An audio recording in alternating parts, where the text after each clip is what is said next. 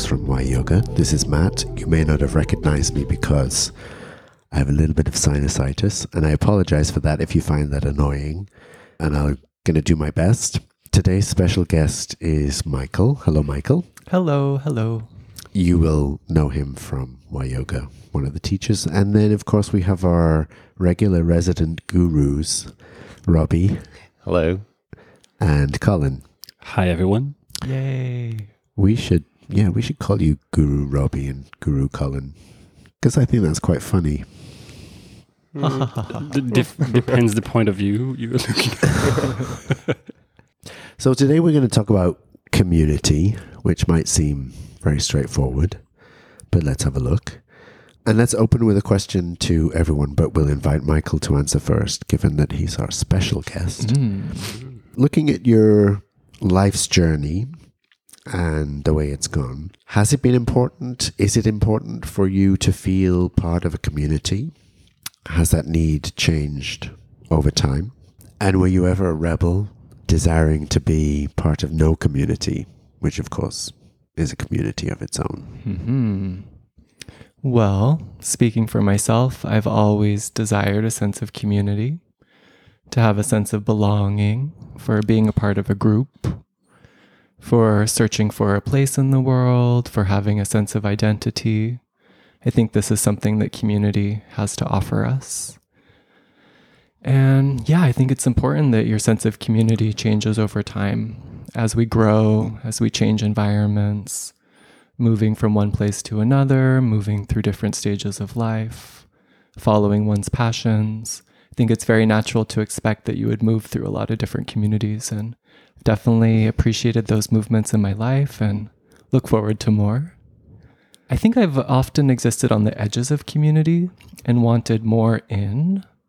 So it's a process of finding oneself inside of a community rather than, no, I haven't felt like, oh, how do I get out of this community? I haven't been a rebel in that way. I would say the flip side, once I'm inside of a community, I might think of myself more as an insurgent of how can I change? How can I affect change from within a community? So I'd rather be on the inside doing the work, transforming the community to become what it wants to be with me as a part of it, rather than separating myself and creating distance. Yeah. There's a lot of interesting stuff in that reply, but we'll we'll first get Robbie to answer the same questions. I moved around quite a bit. I grew up in Hungary, so of course, um, it was a very different era back then. And, and just like Michael, of course, I always wanted to belong to, if you want to use the word community or a group. Of course, when I was a child, maybe I call that friendship or school or just simply sports club. And over time, of course, uh, as I um, discovered, well, I learned more about myself. I had to also see that maybe the best way for me to grow was to be just like Michael, a bit more on the outside, like closer to the edges, and maybe consciously or unconsciously I push myself to the to the edges because I like to observe.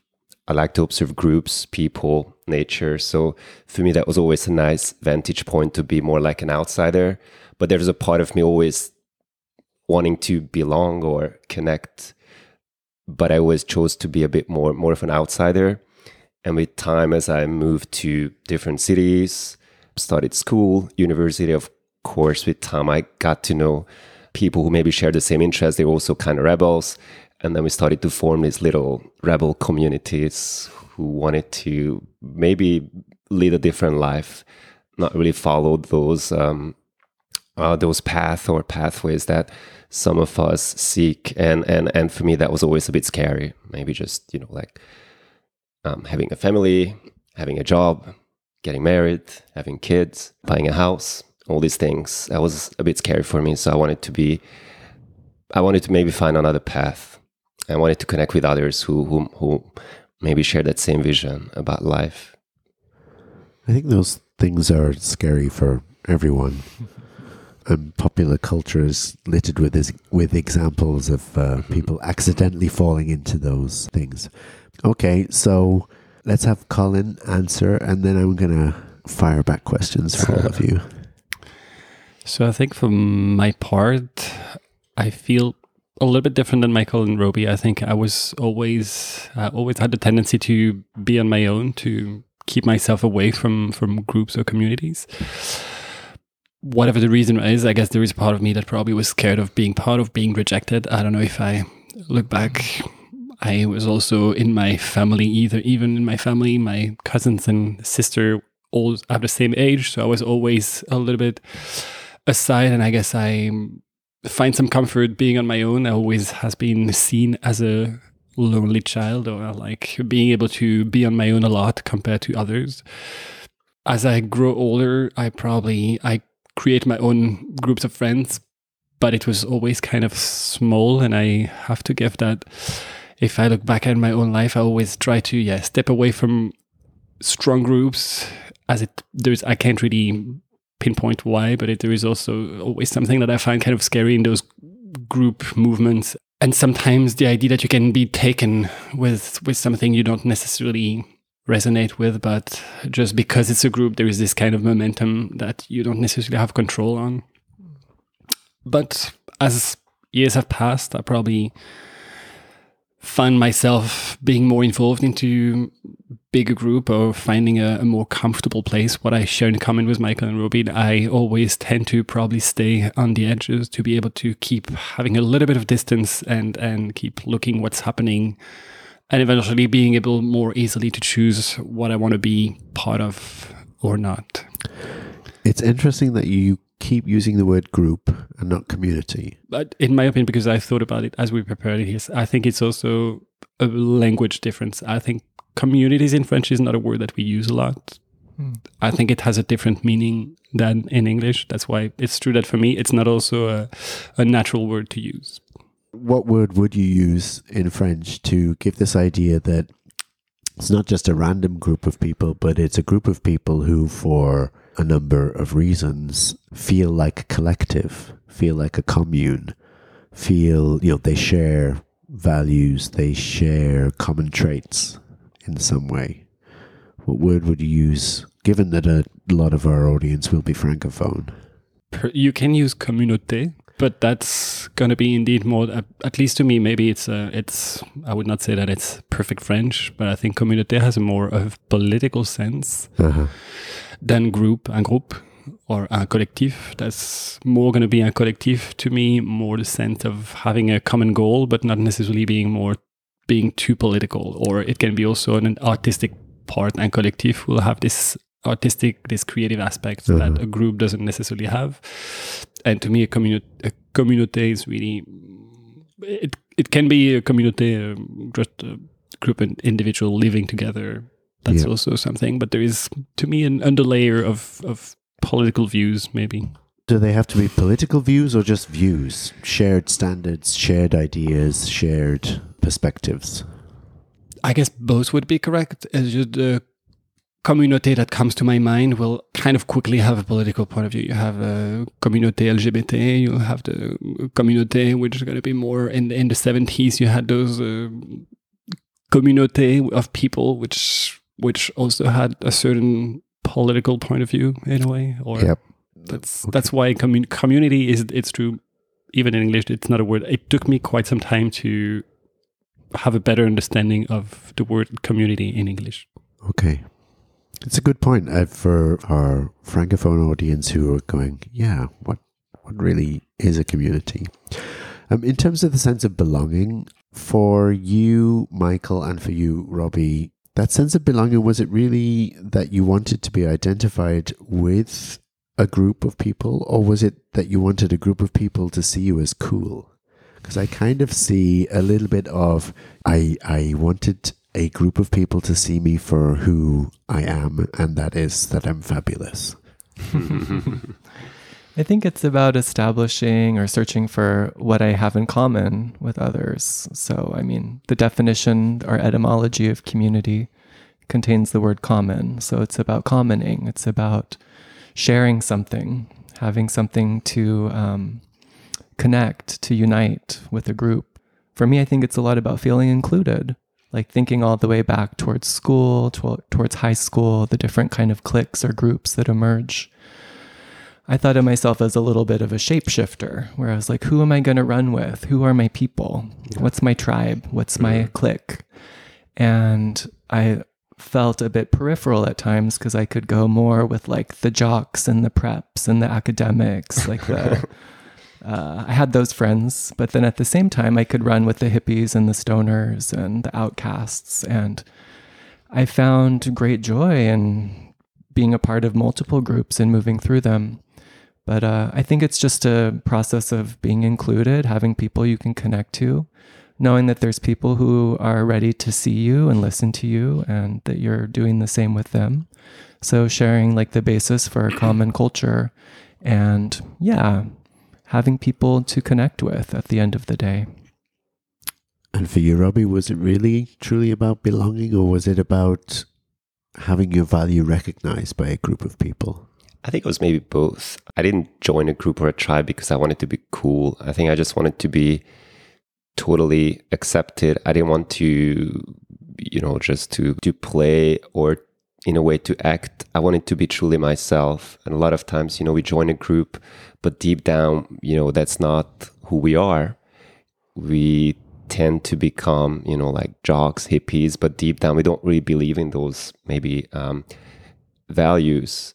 So for me, this was more like I just wanted to be myself. And a lot of times, being myself meant that I was on my own because I didn't really find any tribe or a group that, at, at least at that point, shared that same maybe world perspective or view or or values. And it was okay for me to you know fit in. I could also shapeshift and and you know be a good athlete a good student a good boy a good friend but deep down i felt like there's going to be one day another tribe that will feel more closer to my heart to my core beliefs. And yeah when i was a child yeah I, maybe i didn't really find that. I had great friends. Now looking back, I don't think I could call those groups communities. Or just like people I used to hang out with. And and of course I cherish those moments, but um yeah, I had to I had to go through and that was part of the evolution also just me being okay with myself. And I think that takes time to to simply stand up for yourself and show your values or or just uh, who you are because it takes a lot of courage. Yeah, especially when you realize that you're maybe more of an outcast, that you're not really following those same, yeah, maybe path or pathways that most of the people um, follow. It's uh, it's not an easy, and I think yeah, you need a lot of strength and courage to to embrace yourself. Mm. Just interesting cultural point. Like none of us feels the need to explain all of the American high school tribes and groups because we've all been exposed to them thanks to popular culture whereas we do have to talk about what does maybe community, had, I mean, community mean to a francophone. Does yoga have something to teach us about belonging and not belonging, Michael? Well, I think yoga is a very good example of a community, especially in the philosophical principles when you think about what union means, uh, coming together. I think it's at the bedrock of the yoga community in a very special way definitely for me, the yoga community has been integral to that process of self discovery. I think any community also helps an individual to, you know, hopefully a community that's worth being involved in also serves as a sort of a mirror. Uh, so you have some reflection coming back to you. So you have a chance to grow towards your fullest potential by having, uh, yeah, a point of reflection, by having fellow spirits nearby that help to elevate and connect. Also, communities tend to help individuals have access to more resources. So, specifically, like you can do yoga at home alone, but having a yoga community to connect, to go to an urban sanctuary, it brings the whole thing to another level. It brings um, that whole process towards the level of the sacred. So I think for me in my life, I would definitely say that yoga has been a really big part of that as one of my central communities. Yeah. Robbie, you're often telling us how everything is the same, there's no duality. Mm-hmm. What are your thoughts on that idea of, I mean, it, it, is this all of us being the same and no duality? Is that does that mean we're part of a community, or is community always going to be a subset? It's a it's a complicated um, question, but I think if you if you get to that vibration, if you want to use this word vibration, I think you can see the world um, or frequency. You could see the world from a very different uh, perspective, and yeah, I mean, you can get to that. Maybe I'll use this term altered state of mind or consciousness where you can really perceive everything as a collective. But most of us, we're not in that uh, maybe state of mind, or we don't really cultivate that consciousness of, of seeing uh, seeing unity everywhere. But with practice, with discipline, commitment, meditation, you know, there are many, many tools. You can get to that state and perceive, even if it's only for one, two seconds, but it's there. And once you experience it, you know that it's there and I can I can get there. But a lot of times now we decided to be part of this game. So of course we perceive reality as separation. Maybe it's a little bit too early to answer that question about you know is there is there a wider is it really a community when you include everybody and everything in creation but i do i i do appreciate your perspective of hopefully at some point in life all of us are going to be able to see everybody else differently maybe overcome the edges of our own communities and the barriers that might be mm-hmm. there. But it does also bring up the idea that it's possible to be in a number of different communities at the same time. For sure. Yeah. All right. And Michael, what's your experience of that? And do you find value in being involved in more than one community at the same time? And can you get some kind of crossover? Does that experience bring something rich or useful to your life and the communities that you take part in? Mm-hmm. Yeah, I think it's impossible to not be involved in multiple communities at once. It depends on how you're using the term, of course. But we all know, like, traditionally, community is something that you would be born into. It's, you know, the neighborhood where you grow up is your first community, or your family is your first community. So you're obviously born into community, but community also becomes something that in our more modern times, it's something that you follow, it's something you pursue based on interest, based on passions. So there's a lot of different communities that we're born into, and then there's communities that we're choosing. So, depending on what scale or what kind of um, definition of the term that you're using, I could identify so many communities that I'm a part of, that I've been a part of, that I'll become a part of. But like even scanning my own life like obviously i'm speaking english i'm part of an english speaking community i'm a expat i'm a westerner i'm an american i'm you know i'm from a certain place. Yeah i'm a white i'm middle aged i'm middle class like these are all different kinds of communities that are more identity based or ones that i was entered into like this soul and this body was born into those conditions so I acknowledge all those communities as part of the fabric of my identity. But then there's the fun stuff, the stuff that hmm. happens in the process of finding my purpose in life and following the movements, the waves, the openings that present themselves that I pursue. So for me, my main communities like of affinity and of um, professional pursuit of what it means to make a living in these modern times for me, that root community is in dance. And I remember the first feeling of finding a community that I was like, oh, this is a community. This is like a more of a closed circle. It's a defined group in a in you know this college campus environment. There's all these circles. And then I find myself into a dance circle. And I was like, all right, this is like these are my people. This is my tribe. And so that would feed me, that would change the course of how I live my life for, for years to come. Like the rhythm of my days, my weeks, what I was busy with. That became the, the primary community that held my intentionality, that made me have a reason to exist, essentially. Then over the years, also yoga emerged, as I mentioned previously, as a very central community. And then in recent years, I started running with a, a group of uh, Radical Faeries, which is a sexual liberation movement that originated in the States in the late 70s. And so for me, in this present moment, I would say, okay, I have my dance community, I have my yoga community, and I have my fairies. And all three of these overlap in different ways, but I'm able to still shapeshift between these communities. And essentially, I could think of all these different circles that we're drawing around ourselves and around one another. There's um as Venn diagrams, you know, the Venn diagram, it's like you take a circle, you take another circle, and there's an overlap in between. Yeah. So what's interesting is to find that sweet spot where a lot of different aspects of our identity and then also of our passions overlap. And there's all these textured spaces where we can go deeper and then maybe more communities that uh, the next step or where we're going might emerge from that space in between that kind of um, in- interstitial space where different affinities collide. There's a real rich space of possibility there.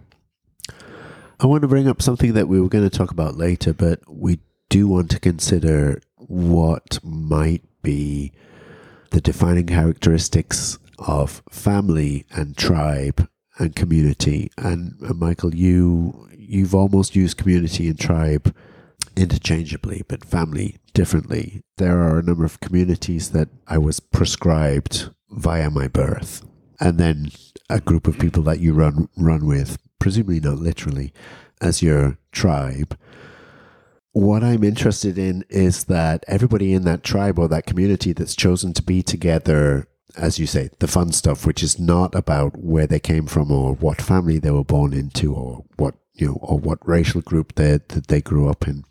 But presumably those two things are constantly informing each other, right? Where you where you come from, your history, your birthright, as the as the Bible would call it, keeps interacting with the community and the tribe that you've chosen to run with. No, speaking from the modern perspective or even postmodern because imagine 100 before a hundred couple hundred years ago like for the majority of human history you were born into a community and it didn't change you didn't have the fun stuff you didn't have the right to uh, run around and follow your passions but it was really the path that was given to you by the the family that you were born into was your life uh, there's a light and a shadow side, I think, to the destruction to the traditional community structures that really did hold us together that bring us into the modern era.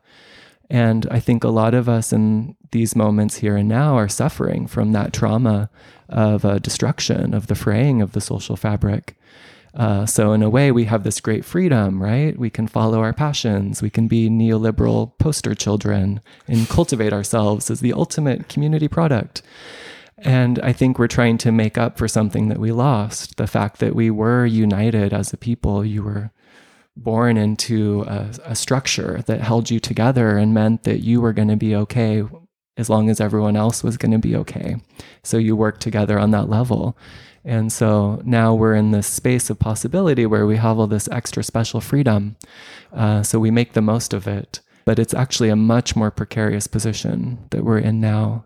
This is all conjecture. I don't really know what it was like before modern times. Uh, but from my understanding, I have a yearning for that deeper connectivity that would have been inherent to a pre modern life historically you read stories, perhaps novels, or you see examples of um, those communities that were in older times when you didn't have the opportunity to move somewhere else or to run away or to not be part of you know the the social structure that you're born into. You know I, I i remember reading stories to say that in those days actually those communities were much more forgiving about members of the community who might be a little bit different, who might not fit exactly the mold. Everybody knew who they were and they knew their foibles, but they were still accepted as part of the community. And maybe what's happening now is, you know, the four little boys that I had visions of in the school playground, that's us four around the table. We have the opportunity to, to, to let all of that go and to, and to make choices ab- about joining a group rather than stay where we were and have that group be more understanding of us. Colin can't stay with us the whole time. But before you go, Colin, I want you to maybe give your perspective on that. You know, the communities that we can choose to be in. We choose to be with people because we share commonalities, values, or whatever. That starts off as a very positive thing, but can it also not become negative if you're defining the group and the community and yourselves by these ideas? Is there a danger of that becoming exclusive and excluding people from it? Yeah, I think there is always the risk. I think once you are in a community or a group, as I said, like it's uh, it's at some point to be in a place where everything turns in circles and then you start to be fed with always the same ideas, always the same visions on, on what's happening outside of that group. And therefore you might at some point develop well, like lose your own perspective, lose your individuality. And as much as I, I agree with Michael, that's we are in a society where we constantly navigate between being an individual and being part of a community.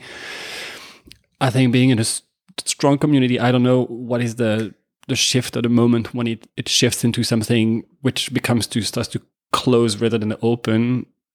But yeah, as any group, any society, any community, I think at some point you have the risk to look in rather than look out and and starting to to come back to what Robbie said, to start to separate things, to think that what you do, what you believe in, what the way you practice yoga, because that's also happening in the yoga world, is the truth, is the only way.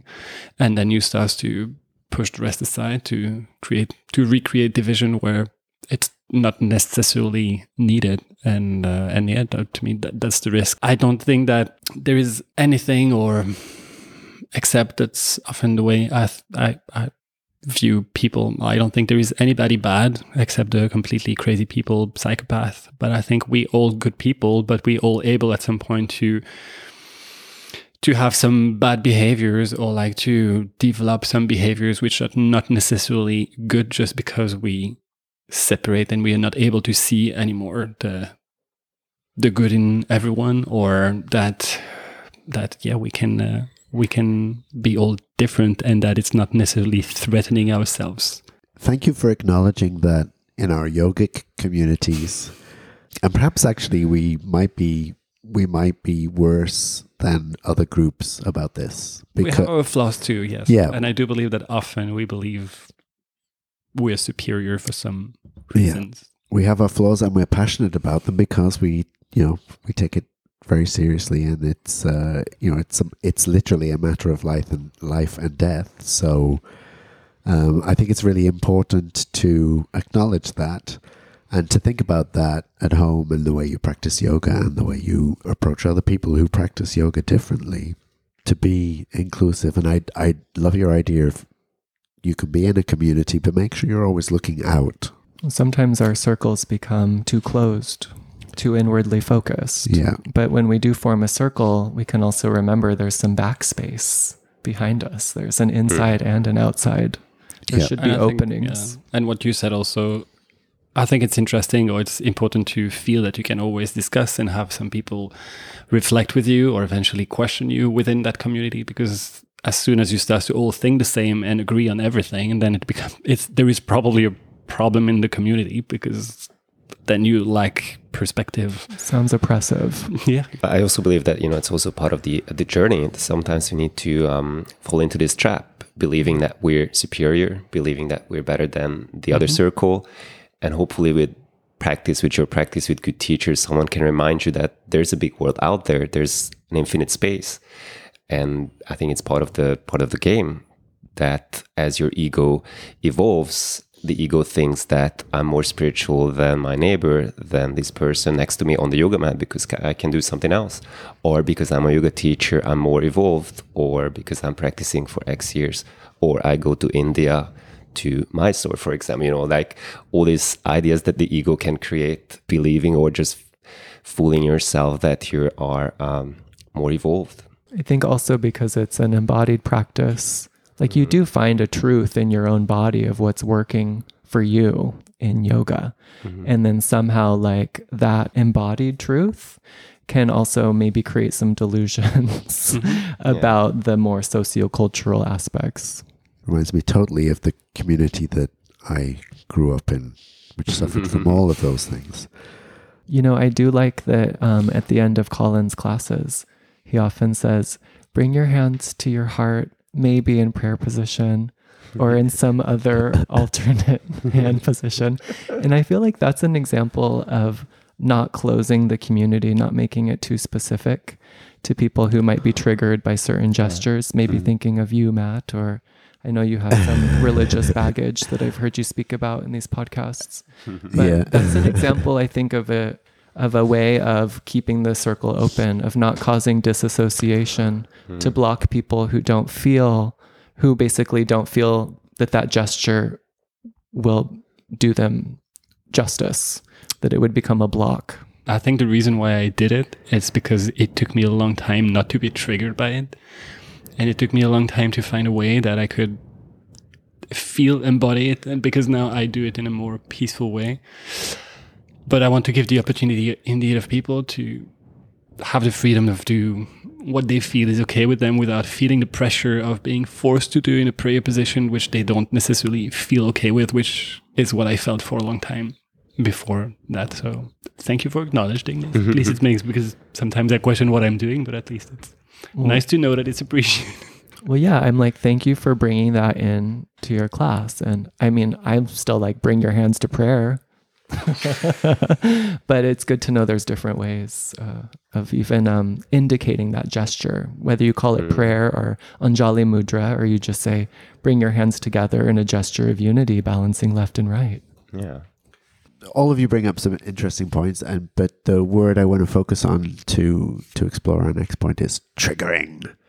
I'm triggered by that, so of course I'm. I, I, Michael, I, I smiled when you just when you described yourself as middle aged because like your age is still has a four on the front, and that's not middle aged anymore. Well, I do hope to live past 80. what I want to move on to is in a lot of communities, um, including communities that we belong to, seek to provide safe space, which is another new newfangled idea for old people like me. So triggering and safe space. And I want to try and uh, explore that. So I do understand the need for a safe space. What is the purpose of that? and what kind of effect can it have on the community and what do we need to be aware of to make sure that that doesn't become again exclusionary or is it okay to actually be exclusionary in some cases making a safe space. This has uh, been an important term for for several years in my life. I started hearing about a safe space, and I think it is important to have safe spaces, spaces where people who have experienced depression or trauma have a little pocket, a little bubble, where they can go deeper into that conversation or um, be protected from elements that would uh, be destabilizing and cause disassociation. Oftentimes, a community can split itself in two from people being pushed or pulled towards one extreme or the other as our values change, as the world around us changes.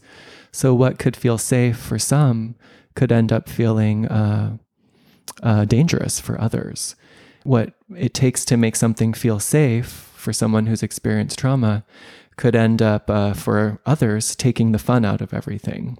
So, it's how do you find the balance where as many people as possible can feel at home in a community?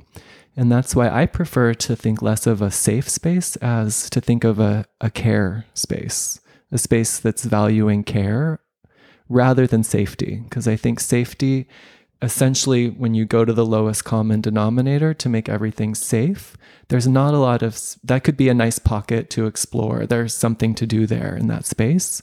But ultimately, if we stay in that space and play it safe, we might lose the opportunity for transformation or the opportunity to grow through working through the traumas that we have. And there is a way to address, to work through things together in a way that's not just playing it safe, but infusing when you do challenge others, when you do push, when you do um, instigate, you really want to go deeper to do that from a space of care where you might stir the pot a little bit. There might be drama, there might be some shadows, but if we're not willing to play with that, if we're not if we're just celebrating light all the time and pretending there's not a whole other side to reality, then I think we would be missing the point. I think that is a wonderful idea. The idea of a space of care rather than a safe space is a really good one. it allows you to individualize the interaction whilst also inviting people to to move out and to as you say to get over whatever triggers them to to not forever be in that space of feeling harmed as you pointed out i have i i had some religious baggage i think i'm almost rid of it all but it is still interesting to talk about to me, so maybe I still do have a bit of baggage. You'll let me know if it isn't interesting to talk about to you. But one of the things that helped me to overcome that, that gave me a space of care rather than a safe space, that gave me the space to um, to be challenged in a way that would help me to grow, is in the yoga community. Mm-hmm. Recent yoga history, let's say Western yoga history over the last hundred years, has had some wonderfully idealistic uh, visions of how to unite humanity, and they usually end in disaster. What can yoga offer in terms of helping individuals to sort of enter that space of care and work that Michael talked Mm-hmm. about, whilst also sort of opening up to the idea that you can be part of a much Mm-hmm. wider community, that we can find things that unite us, even if we do have separate histories of of uh, trauma and what triggers us. What I really love about yoga or the practice of yoga is because it has so many layers or um, dimensions that the practice is not just one fold, it has infinite layers, and the practice is happening on many, many layers. And even if you're drawn to a certain, just to really simplify to a physical practice, it's great. If you do a Ashtanga practice, it's great. But there are many, many other layers to it. So I think you need to need to be willing to do the practice on all not all but as many layers as possible. Be a yogi be a dancer be a fairy. If you're you know drawn to religion why not? If you like to travel even you know even if you like to be fully involved in the world be a politician but still do yoga i think it's there's so many ways we can practice yoga. You don't necessarily do yoga classes. You could even have a yogic mindset in a gym or anywhere else. I think yoga is a beautiful umbrella, or we also use this word sanctuary because you can learn some some principles, some ideas, some some values that you can take anywhere. And there's gonna there's gonna be a moment in your life you need to leave that sanctuary. Once you feel a bit more healed, that your strength is returning to your body, to your mind, it's time to leave that sanctuary be- behind. Look for new teachers, new adventures, create your own path uh, challenge everything your teachers told you taught you find your own truth and once you found them again question them and drop them. And i think that's how we can always grow. And with time maybe we just find more simple truth. And that's what i also it's, and it's my life. I always like complexity and colors. But what i see now i trying to simplify simplify things and and just choose maybe uh, one or two tools that I focus on at the same time, and I don't want to overcomplicate things. And and that's maybe something, and, and of course I don't know the answers because there's so many souls playing this game. I think we all have different ideas why we came here. And I think it's yeah, it's it's great to play this game and we don't need to take that so seriously. I still believe that one day we'll we'll move to another maybe level of understanding that we can have a better life for everyone else on this planet if we are all willing to do the work or at least start to do some self work, self care, self healing. And yeah, it doesn't need to be yoga, but I think we, we do need great teachers, mentors, communities that can shape the future generations and help young people to to find their own voice, truth, power and I think that's why communities are so powerful. They are like vehicles to take you to the other side. And once you arrive to the other side, you still need to travel to another side. And, and you know, the journey never ends. But we need to constantly empower each other so that we, we, we have the courage to, to travel. And despite the way the world is in at the moment, I also still believe that I there is a better future for humanity for all of us. But as you pointed out, it takes a little bit of work. Well, maybe a final thought on that, just to bring it back to asana practice. you know, obviously we want yoga to be safe. Nobody should be hurting themselves in a yoga studio. But at the same time, people want a dynamic challenge. They want a, a class sometimes that kicks their butt, that creates destabilizations in the body. So for me, it's really directly clear that if I made a perfectly safe class, we would just do Shavasana the whole time. uh, especially thinking of classes like Yoga Wall, where you are taking a risk, you're dancing with gravity in a special way. So I think of, okay, let's uh, acknowledge the risks that we're taking, and then let's move with care you know, let's have some safety principles, but then let's empower ourselves to choose this adventure and to do it wisely. So, not recklessly. But I think that's one of the primary responsibilities of the yoga teacher is to make that clear invitation so that the students can um, be their own teacher from the inside out to meet that invitation. And I was also really inspired by um, some of the folks who did the conscious living teacher training with us, where the topic of trauma sensitive yoga was brought up in the way that just simple changes of language can go a long way. And I think about this specifically instead of saying, like, close your eyes, which could be triggering for someone who's experienced some specific traumas, or instead, it's so easy to say, allow your eyes to close if that feels good to you. So I find there's a great kind of artistry in in speaking and moving in a way that allows us to go to all these deep places, to take risks, to enter into the shadows, but uh, from a place where we're all moving from our own volition and it doesn't become a source of oppression or recklessness. Yoga, in essence, even if you're doing it in a class, is a solitary experience in that it's your body the way that you feel when doing an asana or you know what practices can lead you to a meditative state? Meditative state. That's really difficult to say when your sinuses are blocked. You will be in the same class as somebody else but you can, you've no idea what they're feeling. And whatever they are feeling whatever they are going through is going to be different to you. So what can we get? What can a yoga community offer us robbie apart from just the opportunity to to feed your ego and go, well, you know, my warrior two is definitely better than hers. It can teach a lot. I I'm really convinced about that because I've been to many studios in the world, around the world. I was part of certain yoga uh, tribes or uh, traditions. But when I think about community or let's say yoga studios or people who who stay or stick stick with the yoga studio. Being part of a community it's i think or even just this term community it's not only the group for me it's also a practice. It's an entire practice. It's, it's a spiritual practice being devoted to to your practice and also be willing to show up and show yourself to your community even if, if even if you let's say you're a bit sick or a bit injured or you feel like being on your own or a bit antisocial or even as a teacher, you're maybe not so happy the morning when you woke up, but you still show up and teach a class and something will shift. And I think that that's maybe the power of the, the community that it can help you to transform. It has that uh, maybe element of sometimes surprise, like you show up and, and you get something and, but you need to show up.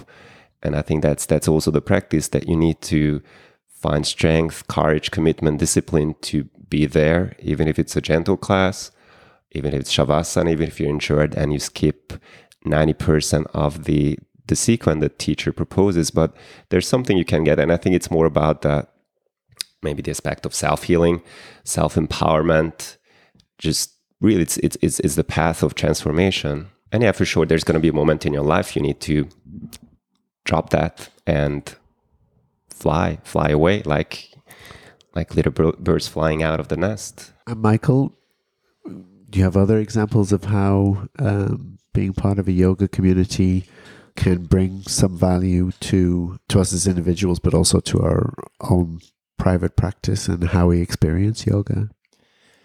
Yeah, well, I'm still reverberating off of the definitive way in which you said yoga is a solitary experience. Because for me, I'm like, whoa, whoa, whoa, whoa, whoa. I guess it is as much as it's also a collective experience for me. Yeah, uh, go on. for me, it's always been in a community context. It was actually only once I did my teacher training that I started having a self practice at home. So for me, the reason to be doing this dance was part of being in a room with others. Yeah, I think uh, that we're a resonance in a field of resonances. So when you're in a room of people who want to walk that path with you, the candle burns brighter. There's more elevation. The chemistry of the body changes. Everything becomes more potent and powerful in a group experience. We really do lift each other in this way. So I think just as a space for gathering, the yoga studio is a very powerful space to uh, collect awareness and the importance of showing up for a class with teachers and students. It means there's also a sort of an open source thing where you don't quite know what you're going to get. You don't get to predetermine your practice. There's new ingredients that will be presented. And of course, over time, we'll search out different ingredients. Our circles will change. But for me, um, it takes a lot for me to practice yoga alone for myself in a solitary state, by which I mean asana practice in particular. Thank you for challenging me for for saying, you know, you're still a little bit stunned by my very definitive approach on something, and I'm going to think about that. Yeah. So even if you're doing self practice, let's say your teacher is not physically present, but in your head, you know, your teacher or teachers are mm-hmm. there. So I don't think you're ever alone. You know, even it's a, if, if you learn yoga from a book, that book was written by someone, or if you're just following your intuition, mm-hmm. do you ever own those teachings or you got inspired by nature? I don't think you're ever alone. Of course, we human, we always believe that we are not alone when we're with someone physically but I think with yogis, with practice, you realize that you're never really alone. Even if you're on the mat, some of these teachers are much more powerful when they're not physically present. Mm-hmm. Because then all the teachers, all those generations can be there for you in that instant, and they're just simply flowing through you. Mm-hmm.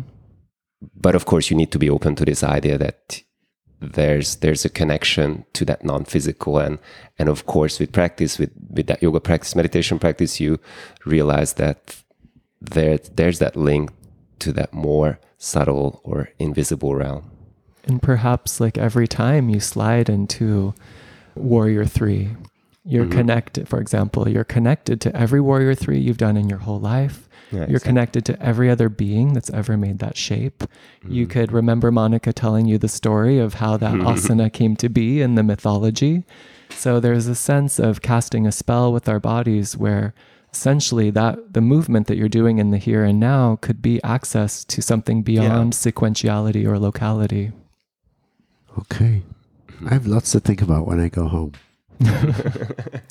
You're welcome for one final exploration of ideas um, for us, and it's serious but not entirely serious. So we live in an age where the idea of community is very present in the online world. And indeed, the online world, given that it has been able to provide people with connections to communities that they wouldn't find necessarily close to home. So, no matter what you mm. enjoy, no matter who you are or what you are, you can find somebody like you somewhere in the world and form a little community.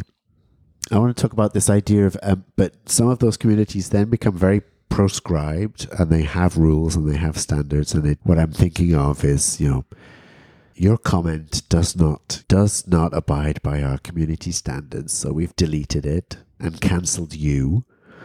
And this is on the platforms that the community standards don't allow you to expose your nipple, but they do allow you to undermine democracy and say terrible things about other people that are not true. Which, of course, is a different podcast for a different platform.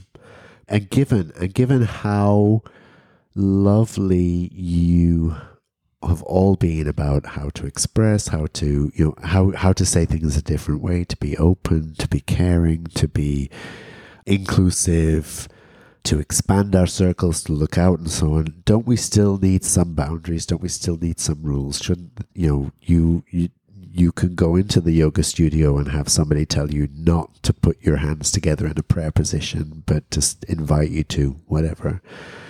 But if I showed up on the mat naked, that probably would violate our yoga community rules or principles. There's a yoga for that. Is it at Y yoga though? what about this, you know, this rule aspect? And actually what comes into my mind is is it about rules or is it about respect for others and thinking about what is it I could or should do inside this community? Well, just first to back up to this um, internet thing, this possibility to Ah, connect yes. online, because that's a big topic. Um, but just briefly to say, I'm glad that we're creating this podcast and people will find this podcast online and we can create wonderful opportunities to connect in the virtual space. So I embrace this. But at the same breath, I'm really concerned that the internet is really destroying uh, civil society and it's so divorced from the traditional context of community uh, that you can see uh, examples from around the world of how it's really going wrong in terms of the bubbles of radicalization. So there's a lot of light, but plenty, plenty, and probably more shadows Right. in this contemporary moment in my relationship with the internet. So just to get that out of the way. About rules and communities, norms, respect. Yes, we need these Yeah. when you don't have them, then essentially you don't have a commons. And even if you're moving through a group of radical anarchists, you know, people who reject rules, you would find very quickly that there's norms of communication and behavior, there's codes, Absolutely. there's ways that we we move, ways we speak, ways we um, connect that go without saying. And I think part of entering into community is that you pick those up, whether they're obvious or subtle. Through time, you learn, you embody these codes. And so, for sure, we need them as a way of establishing a common culture, of uh, establishing the norms of what's acceptable and what's not acceptable. Like I said at the beginning of the podcast, I also sometimes consider myself a bit of an insurgent inside of a community. I think it's okay to press a bit around the edges to find out like how much sound can we make in a yoga class before it's too weird? Or you know things like this where others might not think that that's an appropriate behavior.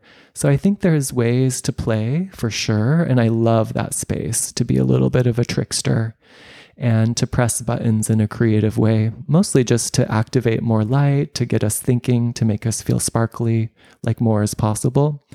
But essentially, we do need to have a common understanding of what's going to happen. Otherwise, there's a deception in the invitation. And Robbie, what's your take on rules? Presumably, there are a set of rules, that we are supposed to abide by when we go to the studio. Yeah, it was a tough one for us.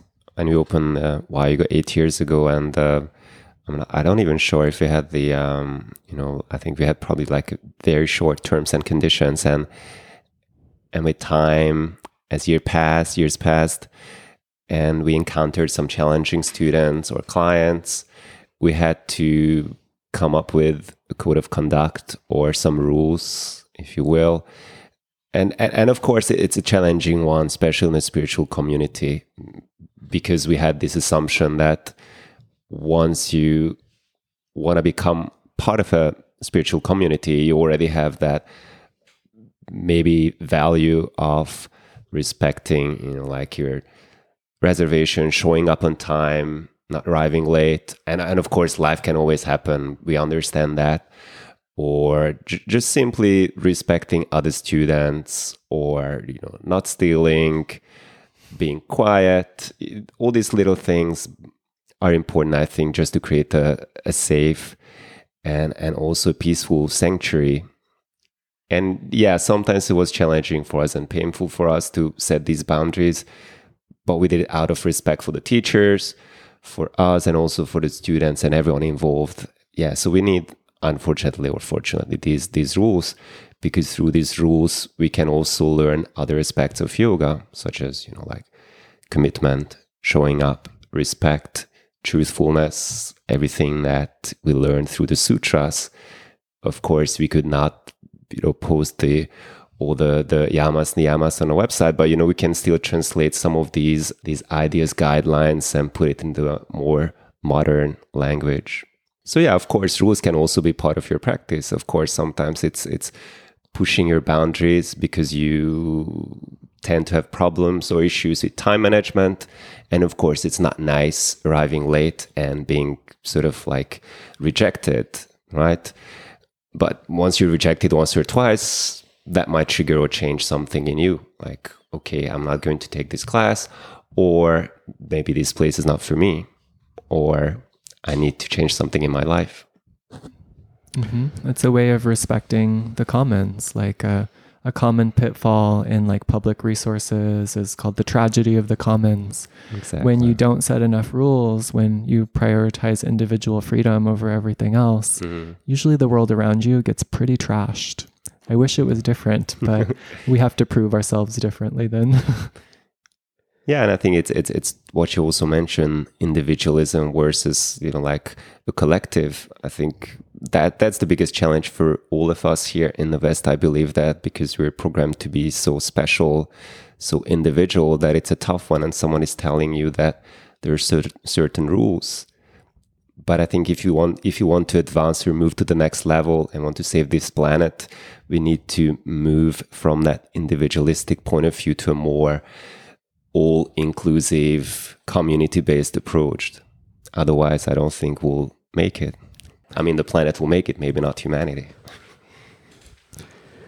Thank you both, and thank you, Colin, in absentia, for giving us such a lot to think about. Do you want to say goodbye, Michael uh, thank you very much for listening. Robbie? Thank you for listening.